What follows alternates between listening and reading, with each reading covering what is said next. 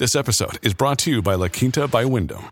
Your work can take you all over the place, like Texas. You've never been, but it's going to be great because you're staying at La Quinta by Wyndham. Their free bright side breakfast will give you energy for the day ahead. And after, you can unwind using their free high speed Wi Fi. Tonight, La Quinta. Tomorrow, you shine. Book your stay today at lq.com. Thanks for listening to the Jas Johal Show podcast. Today on the pod, recriminalization. Oregon's landmark experiment in drug decriminalization is coming to an abrupt end next month as fed up lawmakers in both parties vow to make drug possession a crime for the first time in three years. What's this mean for BC's own drug decriminalization program? And forget the spin. Why did Ottawa and Victoria turn our international student program system into a diploma mill factory preying on students? Plus, should the BC government share decision making power over public land with Indigenous groups? That's all next on the Jas Johal Show podcast. Yesterday, residents who have their images posted online without their approval will have to apply to the BC Civil Resolution Tribunal to have the photos, videos, or deepfakes uh, uh, removed and even uh, be compensated for sexualized violence. And joining me now to talk a little bit about this new legislation is our show contributor, Geri Mayer-Judson. Hello. Hello, hello. How are you? Oh, I'm fabulous. It's only raining a little bit, so I'm psyched. there you go. Pleased. Winter in Vancouver. There Jesus. you go. Well, let's talk a little bit about the, mm-hmm. the Intimate Images Protection Act. Uh, Niki Sharma had talked about it uh, last week. Walk me through uh, sort of the reaction people ha- are having to that announcement. Sure. I mean, it's pretty loud. It's a good thing. It's, I think, uh, it's it's an interesting sector to have hope in, I suppose, because usually um, the the procedure by which you have to say if your images are posted online, if if an intimate image of yours that is real or not is posted online, going through law enforcement, finding a lawyer, and the onus is really on you to find these resources and to seek justice in whatever way you can and get you know, the photos, the images, whatever, taken down. But this Intimate Images Protection Act brings about better change for people who have had their intimate images shared or even threatened to have their intimate images shared. You can take action against the threat thereof, which is mm-hmm. good. Um, and the definition of intimate images is now broadened considerably, um, okay. um, which, of course, it includes deep fakes and live stream images if someone went into your laptop and recorded you without you knowing. Mm-hmm. And uh, it makes the reporting process accessible and expedited through the through the civil tribunal for targets of this type of cybercrime. So, sort of to get a better understanding of this act, I spoke with Claire Feltrin, who is a data privacy and cybersecurity lawyer, and I asked her about another notable feature of the act, which is that quite young people can access this accessible and expedited reporting process. Yes, yeah, exactly. So under the Act, jurisdiction is given to um, BC's Civil Resolutions Tribunal as well as the courts. But the Civil Resolutions Tribunal really deals with disputes on an expedited basis. And crucially, the Act allows individuals as young as 14 years of age to make an application on the tribunal's um, online platform um, without a parent.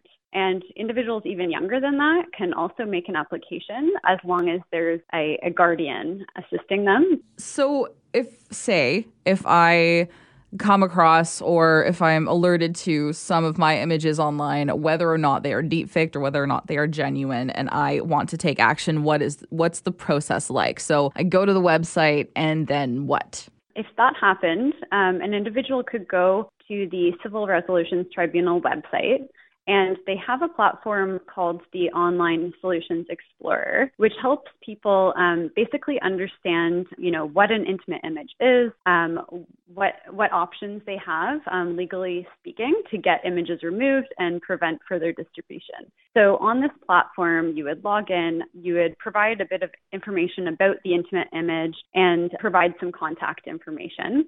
And from there, a case manager from the tribunal would get in touch with the individual and explain their options. Would you say change anything about this act, or uh, if there, if you made it, you know, would you do anything differently? I think by and large, the provisions set out under the Act actually do a really good job of addressing some of the primary issues and concerns when it comes to this type of conduct. So, for example, the very broad definition of intimate image, including deep fake. I think any sort of concerns I may have about the act will really come down to how it works in practice. So, for example, as you may know, these social media platforms and search engines are often inundated with quite a large volume of content m- removal requests on a daily basis. And so part of the practical problem with this type of um, non consensual distribution of intimate images is simply tracking down the photo that's been distributed without consent and making sure that all copies of that photo are actually removed from the platform as quickly as possible. And then beyond that, you know, um,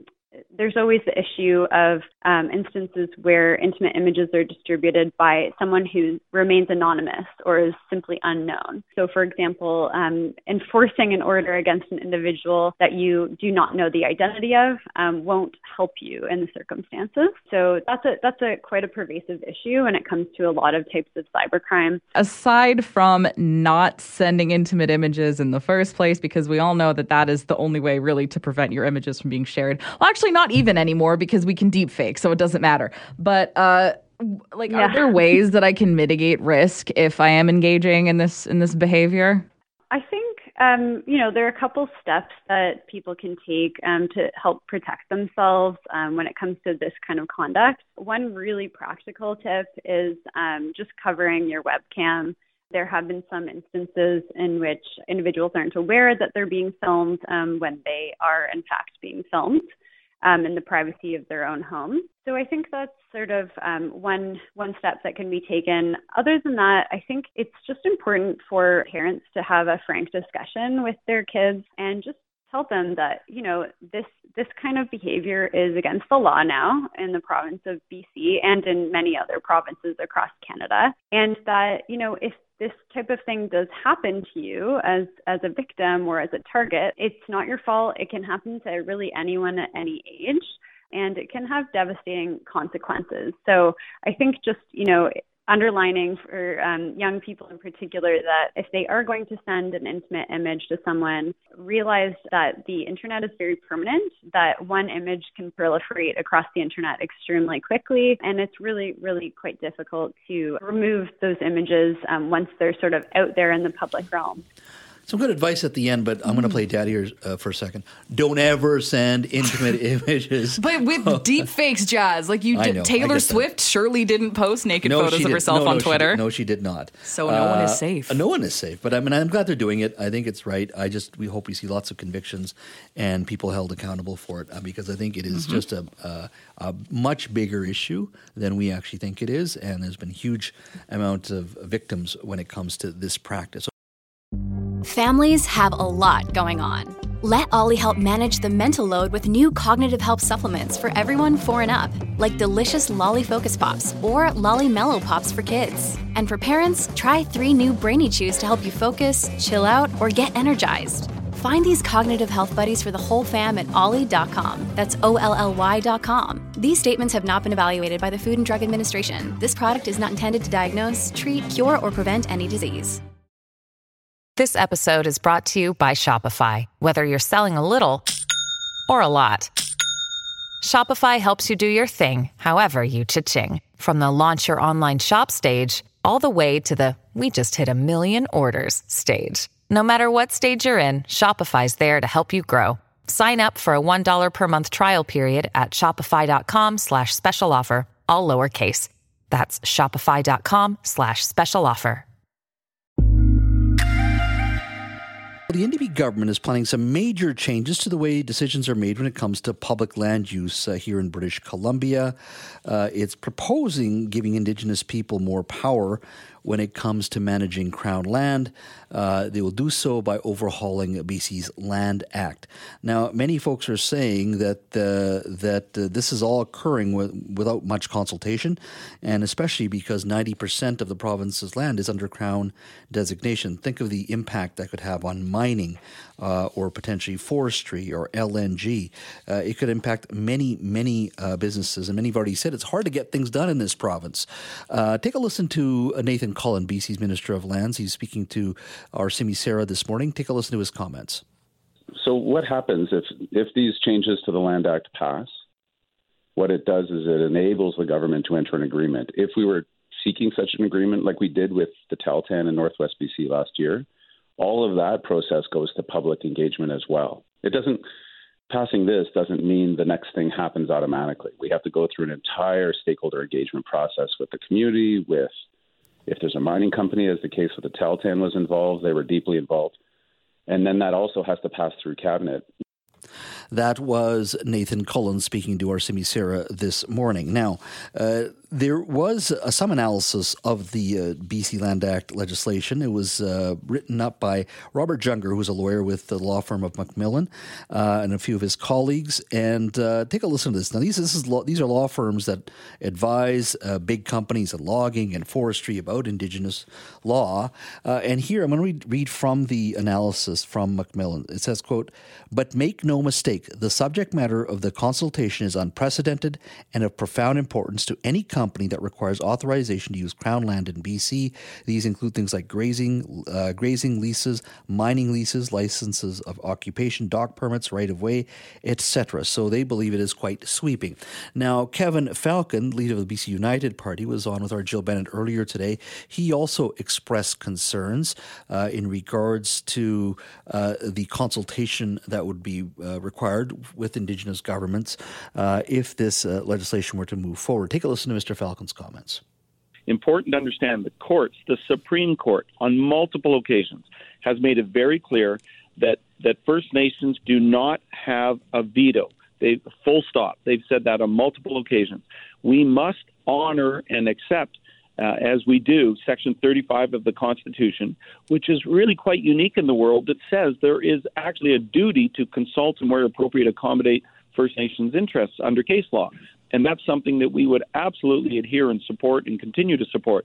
But what the NDP are doing is going much farther than that. They are unilaterally deciding that they want to provide a veto right. And the concern with that is that if you have an MLA or a minister right now who has a, a, an obligation to act in the public interest, they they, all the legislation is very clear. Ministers must act in the public interest. That means the broad public interest. But if you now bring in another group, and there are 204 First Nations in the province, to say that they also are now joint decision makers on a specific land issue, then you've now got a you've now got a, a, a conflict problem. That is uh, BC United leader Kevin Falcon speaking to our Joe Bennett earlier today. Joining me now is Global BC's legislative reporter Richard Zussman. Richard, welcome. Yeah, Charles, thanks for having me. Uh, why is the provincial government headed in, dire- in this direction? Yeah, so it all has to do with the UN Declaration of the Rights of Indigenous People. This government has made a commitment that they are going to work more closely with uh, Indigenous and First Nations communities uh, in this province. Uh, Premier was asked about this yesterday when he did a press conference. He said, in part, we've been engaging in the work with First Nations around major projects, private projects, public projections, and Northwest transmission lines uh, this is about dialoguing and ensuring that the province does things differently in the past, that uh, there have been projects approved in the past only later on to have rejection from First Nations communities that, in some cases, have derailed projects entirely. This is about going and speaking to First Nations communities in the onset. But the issues that Kevin Falcon raises around this idea of a veto, and there's nothing in this consultation that describes any of this as being a veto. Those are politically loaded words uh, that are meant to uh, send a message to people that somehow one First Nation supersedes their power over everyone else. I, I don't read that as being the case. But what this does do is produce uncertainty for the business community who may want to engage in projects in British Columbia and that is clearly concerning. So uh, there are political PowerPoints at play here, but I want to let Khelsilem have the last word on this. He posted on Twitter, uh, Squamish Nation councillor saying governments exercise authority. Indigenous governments exercise authority over title lands as an Indigenous right. Quote, the colonial panic about this coming change is ridiculous. So we just don't know enough about what this change means quite yet and it is being used for now to score political points. And that does create uncertainty, which is not great for the economy, but it's going to take time to exactly sort out exactly what the province is doing here. Their motivations are clear in terms of working, sending a message they are working with Indigenous and First Nations communities. The outcome still not clear. So uh, we already have a problem today, uh, five years ago, of projects taking longer because of that uncertainty, because of consultation. Uh, uh what is going to change? Because when I, when I hear uncertainty, let me look at our LNG industry. A lot of it couldn't move forward because of some of the work that is required with Indigenous communities. I don't blame them for that. It was, it was also the federal government, provincial right. government. There's yep. a lot of yep. it, right? It's just layers upon layers. Uh, how does this help us move projects forward? Because we already have a notorious reputation in this province and in this we country do. of taking way too long, way too long in getting major uh, projects, natural resource projects that are important for the national interest, the provincial interest, and they don't get done. How does this in any way provide certainty, at the very least, allow projects to move quicker and be approved in, in, in a timely fashion? the argument being put forward by government, and we heard this from Premier Horgan, and we're hearing this from Premier Eby, and we're hearing this from Minister Cullen, is that the having the dialogue with First Nations community on the onset of a project provides certainty for that project, so that uh, a company, developer understands what they must do to ensure that that project moves ahead in terms of land, in terms of uh, accessing resources, in terms of right of way, and that happens up front. And it will ensure that the proponent knows what sort of barriers are in front of them before engaging in the project. Whereas historically, we have had situations where a project has moved on, and then all of a sudden, a First Nations proponent has said, No, not on my land. No, not this way. And that has derailed the project. So that's the argument being put forward. Mm-hmm. What BC United has raised concerns about is if you give such sweeping powers on the onset from First Nations communities, then they will say, well, add this and add this and stop this and don't do this. And, and that ultimately will scare away uh, development and scare away business interests. So it's about clearly finding that balance to ensure that yes, First Nations are consulted, the rules are clear, but they're clear to a point of not preventing the type of development that the province does need to ensure not just economic prosperity for those First Nations communities, but to ensure overall economic prosperity in this province. And, and I get where you're coming from. My concern is, or uh, one could argue, in the last five years, we're already doing that in practice. So, what is this conversation and enacting this in legislation going to do? Because I would argue major companies are already doing that throughout this province. And what if yeah. there's overlap with with one First Nation disagreeing with another uh, First Nations community. So those are some of the what ifs. If you're struggling to lose weight, you've probably heard about weight loss medications like Wegovy or Zepbound, and you might be wondering if they're right for you. Meet PlushCare, a leading telehealth provider with doctors who are there for you day and night to partner with you in your weight loss journey. If you qualify, they can safely prescribe you medication from the comfort of your own home. To get started, visit plushcare.com slash weight loss. That's plushcare.com slash weight loss. Plushcare.com slash weight loss. BC government announced that it is pausing all new international student applications at new post-secondary institutions for two years uh, to eliminate exploitative practices and improve the quality of post-secondary education in the province. That's the government said. Now, Selena Robinson, uh, the uh, Minister for Post-Secondary Education and Future Skills, was on our show uh, yesterday. Uh, she was also on the show last week as well. Uh, I just want to conf- talk a little bit about the numbers here in our province before we go and hear from Ms. Robinson. now, BC has approximately 540 45,000 post secondary students, about 175,000 are international post secondary students. That's about 30%, just over 32% uh, of all students in British Columbia, post secondary students, uh, are international students. We have the, we're the number two destination in Canada after Ontario. Uh, and the numbers there are really mind boggling just for a second. About 76% of all tuition fees for colleges in that province come from international students. It's just, and that's a stat uh, from the Higher Education Strategy Association.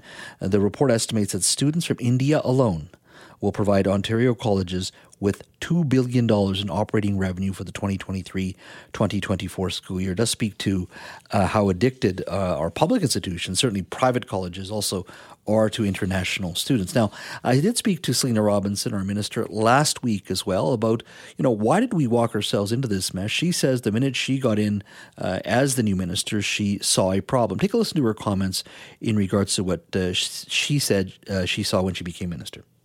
When I became the minister, a year ago, I was hearing these stories and doing some investigation, talking, getting the data, talking to people.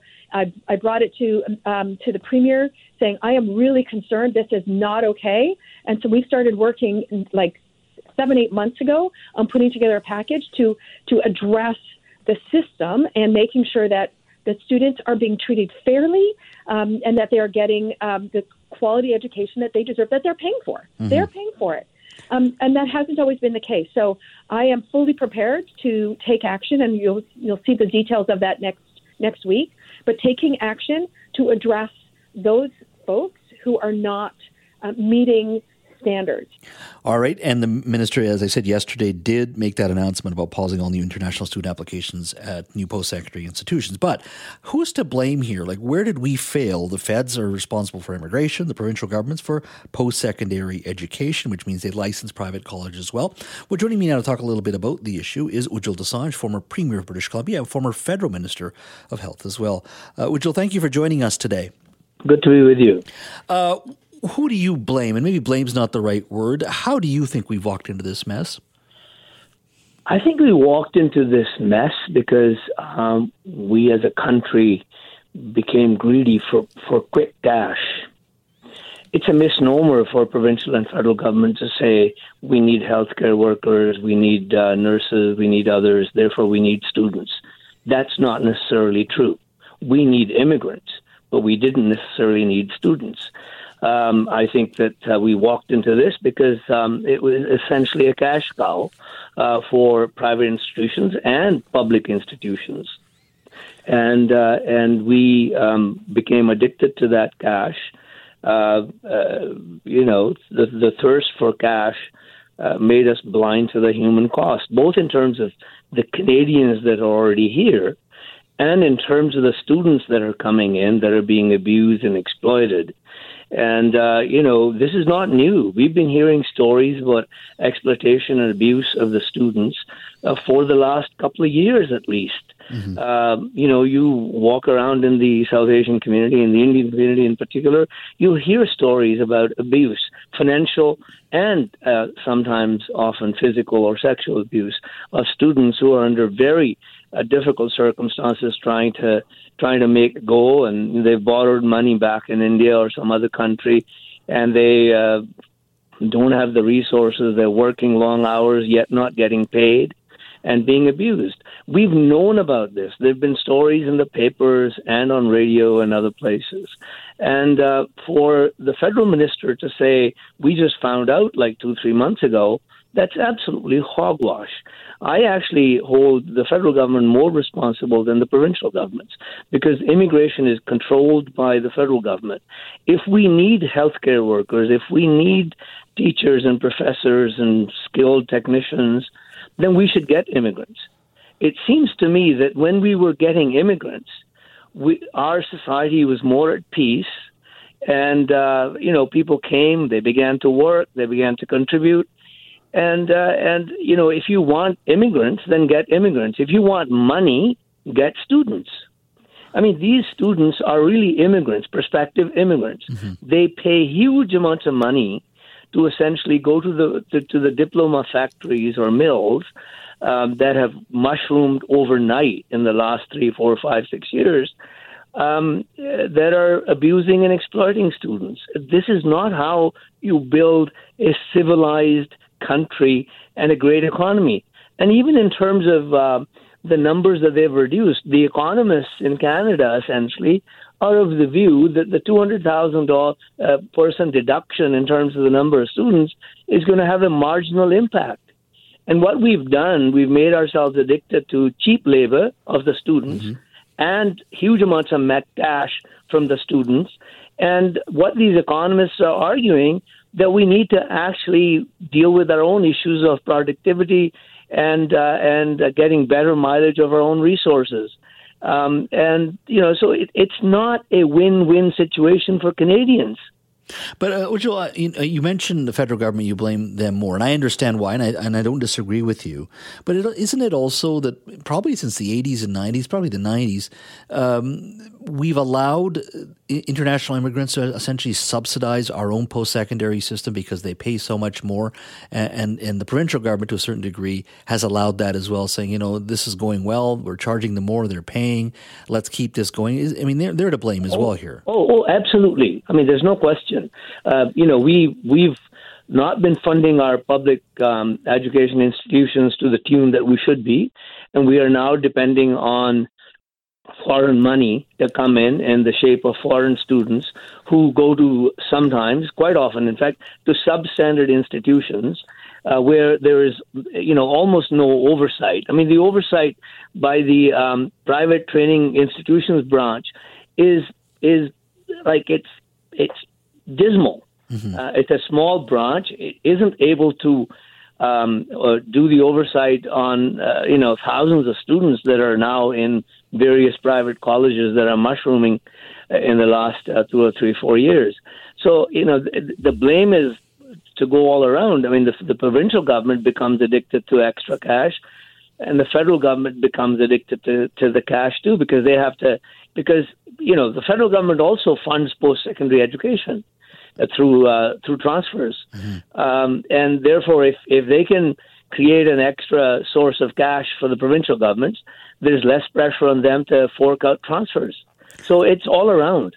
Uh, I was just looking at an article yesterday. Thompson River University in uh, Kamloops uh, had 4,200 uh, international students for this semester. That's roughly, according to the president, half of the student body. And I go, when did our public institutions, when we envisioned them going, yes, one day we hope half the student body are international students? Of course, you want some, and it adds to the richness of the campus. But 50%, I think, is just absolutely ludicrous. I mean, the numbers that have been announced now provincially or even federally, what would you like to see? Do you think they need to be cut by another 50% in your mind? Oh, at least.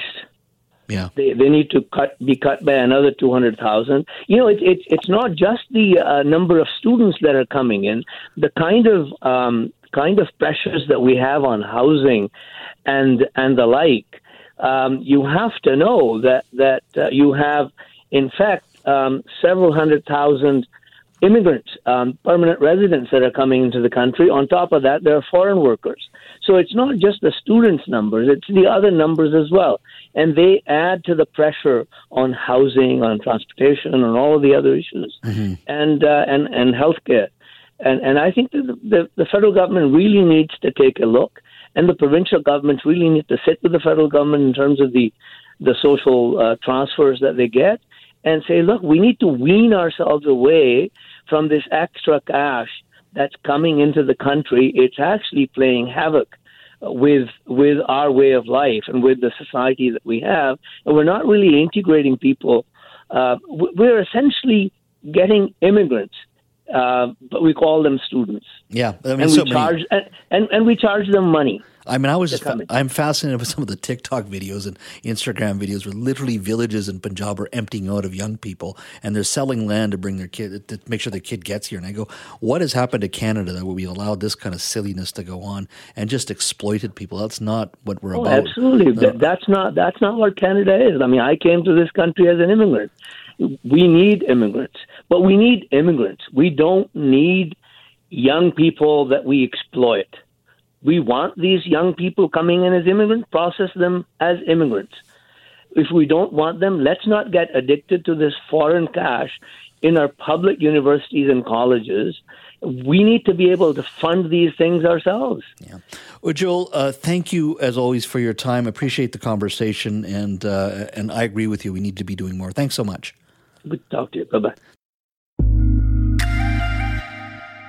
Oregon's landmark experiment in drug decriminalization looks likely to meet uh, its end next month, potentially, as lawmakers in both parties offer up proposals that would make drug possession a crime for the first time uh, in three years. The strongest sign yet, the changes in the year. Majority Democrats earlier this month unveiled a wide ranging proposal that would unravel a portion of Measure 110. That's the 2020 ballot measure that ensured users could not be prosecuted if caught with small amounts of illicit drugs. Now, under the bill, uh, lawmakers would make possession of small amounts of drugs like fentanyl, methamphetamine, and heroin, uh, a low level misdemeanor, and give law enforcement more power uh, to prosecute dealers. Now, that's a nod to some of the anger, frustration, and angst many voters are feeling over open drug use in Portland and surging overdoses around the state. But it's also uh, a notable U turn or course correction for a state that has attempted to prioritize addictive services, uh, addiction services, sorry, to drug users over criminal consequences in recent years. Here's a report from CNBC. A drug disaster on the streets of Portland, Oregon, that some voters blame on a law they actually voted for. Measure 110 passed in 2020 with 58% of the vote, decriminalizing the possession of small amounts of drugs, even methamphetamines and fentanyl. Instead of being arrested, violators may get a $100 citation. But those potentially lethal drugs have a grip on the city that not everyone can survive. The potent drug fentanyl, man, is killing people. It's killing people. It almost killed me. Damian Phillips once called these streets his home, but is now in recovery. It's a lot rougher than anybody knows. I can say that. Like going through the like the withdrawals and everything. It's painful. For others, the pain is just too much to overcome. The police came and they were like, that person's not high, they've died on the sidewalk. Jesse Burke is a local business owner in the Old Town District who voted to pass Measure 110. But now she says open and blatant drug use has become the norm. The city commissioner asked me recently, what percent of the day do I see people using drugs? And I said, is there a number more than 100? Given what's happened, would you vote for it again? Absolutely not. Just because you see the ripple effect of what has happened. The law was implemented just as the opioid epidemic and COVID 19 swept over Oregon. The number of opioid overdose deaths across the state growing every year since 2019. Preliminary numbers show more than 600 people died in just the first six months of 2023. Law enforcement officials say now the state's fentanyl crisis is exploding. Numerous recent drug busts in the Portland area leading to historic seizures by county sheriff's deputies, all leading to calls to repeal or at least reform Measure 110. I believe the voters, when they voted for it, they didn't realize it was going to take away the penalties for criminal possession. Republican leadership proposing changes that include forced treatment programs, a ban on public use, and the reinstatement of some criminal penalties. Democratic Governor Tina Kotek announcing a plan to ask state lawmakers to ban public use while declaring a 90 day fentanyl emergency to refocus resources on the problem. The overdose epidemic that we're experiencing here in Portland is unequivocally a tragedy. Dr. Andrew Mendenhall specializes in treatment of substance use disorders. He's also president and CEO of Central City Concern, or CCC, a community nonprofit that helps the homeless. It's important to not overfocus on Measure 110 being the cause of all of the problems. Oregon has had an under resourced behavioral health system of care for many years. Oregon has an affordable housing crisis that's been unfolding for many years as well. Anyone home? CCC's outreach teams, led by Drew Grabham, regularly visit people living on the streets, some struggling with substance use disorder. We actually have a mobile van, like a doctor van and a dentist. Do you have any wounds or anything like that you'd want to get looked at? Do you believe Measure 110 just needs more time? Absolutely. We need more and time. it would be successful given Absolutely. We need we need more services. We need more structures. We need more housing. We need more employment. Damian Phillips found employment with CCC's Clean Start Homeless to Work program, and he says another chance at life. What do you think is the best way for people to to find help or seek out recovery? CCC. What I'm doing now is I'm actually able to make a living and to give back to my community. That was a report from CNBC. Well, joining me now to talk a little bit uh, about the challenges in Oregon and perhaps what will this mean for British Columbia. Joining me now is Elenore Sturko, BC United MLA for South Surrey and Shadow Minister for Mental Health Addiction, Recovery and Education. Elenore, thank you for joining us. Jas, thanks for having me. So, what do you think of that report? I mean, there is a community in a state struggling with the issue of decriminalization. Some people having second thoughts about what is ha- what has happened there, and many of them look like they're going to be supporting recriminalization. Your thoughts on that? Yeah, I mean, overall, it's it's a sad situation. I think that you know whether you supported uh, you know Measure 110 in the states or whether you're a supporter here in Canada of decriminalization, I think seeing what we're facing both here and in the states right now is there is no joy to be found in any of these scenarios. But should it uh, uh, should it provide us uh, so perhaps a moment of we should be rethinking what we're doing in your mind um, because if, if, this is introduced going to be introduced next month like literally weeks from now uh, this is the conversation happening right now where they're basically saying no this is a course correction here what should we take from it in regards to moving forward in regards to our program here? it's an absolute canary in the coal mine here for us i think you know even given the fact that you know on the bc government's website and the page is actually entitled decriminalizing people who use drugs so if anyone wants to go look it cites Oregon as one of the sort of models that BC is looking at in terms of the success of decriminalization. Mm-hmm. And we look fast forward two more years from now, and we could find ourselves in a position where Oregon is. But, you know, in our opinion, why wait um, yeah. until things get worse? We're already in the worst results we've ever had in terms of uh, overdose deaths in British Columbia. We have people struggling for services. Certainly, we have a housing and a complex mental health crisis that we're facing. And I just think that, you know, there's so much more that we could be doing even you know without decriminalization if we actually recriminalize or stop ignoring the controlled drugs and substances act and and do similar to what Oregon is proposing, um, we would find some success in that. And what I'm talking about in terms of what they're proposing from some of the legislation, I understand is that they propose, you know, having it sort of like our version of a summary conviction, so a lesser um, criminal offense, but then individuals having through the court system there an opportunity to have those charges uh, expunged mm-hmm. should they follow through with um, some treatment programs, which I think is a good way of being able to compel people into behavioral changing and life changing services you know, and and at the same time ensuring that we're keeping a hold on different public safety issues that people are concerned about. What do you say to the part of the conversation is that one, one of the speakers laid into that story you're talking about we have a affordability crisis as they said in, in Portland and in Oregon. There's challenges of needing more treatment. What if we were to address those issues in this province and continue doing what we're doing already because some, including the, the outgoing chief coroner, have said you got to give this more time, uh, and we've politicized this. What do you say to that? Well, you know, in a lot of the outreach that I've done recently, like I was just over in Victoria last week. I was with Seaspring Mental Wellness. We went out, we had a tour of just some conditions out on the street with people um, somehow surviving in tents, a lot of open drug use. There are people um, who will not ever be ready. Um, and and those for those people, those I consider those to be the highest at risk for overdose death people. Mm-hmm. We need to make sure that we're creating an environment that is recovery oriented and just allowing people to languish, you know, and to go on in a self destructive and harmful and eh, potentially deadly path is not responsible government. It is not how we show that we care for people in British Columbia. Mm-hmm. So having the ability to use um, you know, something like going back to the CDSA and then perhaps using our criminal justice system to help guide people towards recovery. So, creating a true recovery oriented system of care outside of justice and then within our justice system is going to help guide people who might not otherwise get those opportunities into those types of situations because you know when we talk about housing so you know we've also visited a lot and we've all seen on the news like mm-hmm. some of the um, different sros and very low barrier housing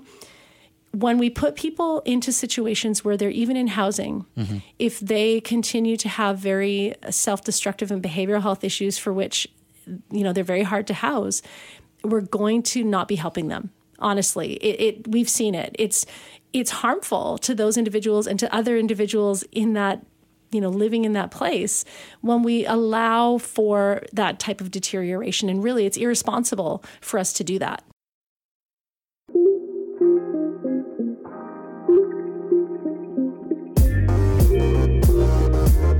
Thanks for listening to the Jas Johal Show podcast. Don't forget to subscribe to the show on Apple or Google Podcasts, Spotify, or wherever you get your podcasts. You can always listen to the Jas Johal Show live Monday to Friday from 3 to 6 p.m. on 980 CKNW and connect with me on Twitter at Jas Johal BC. Talk to you next time.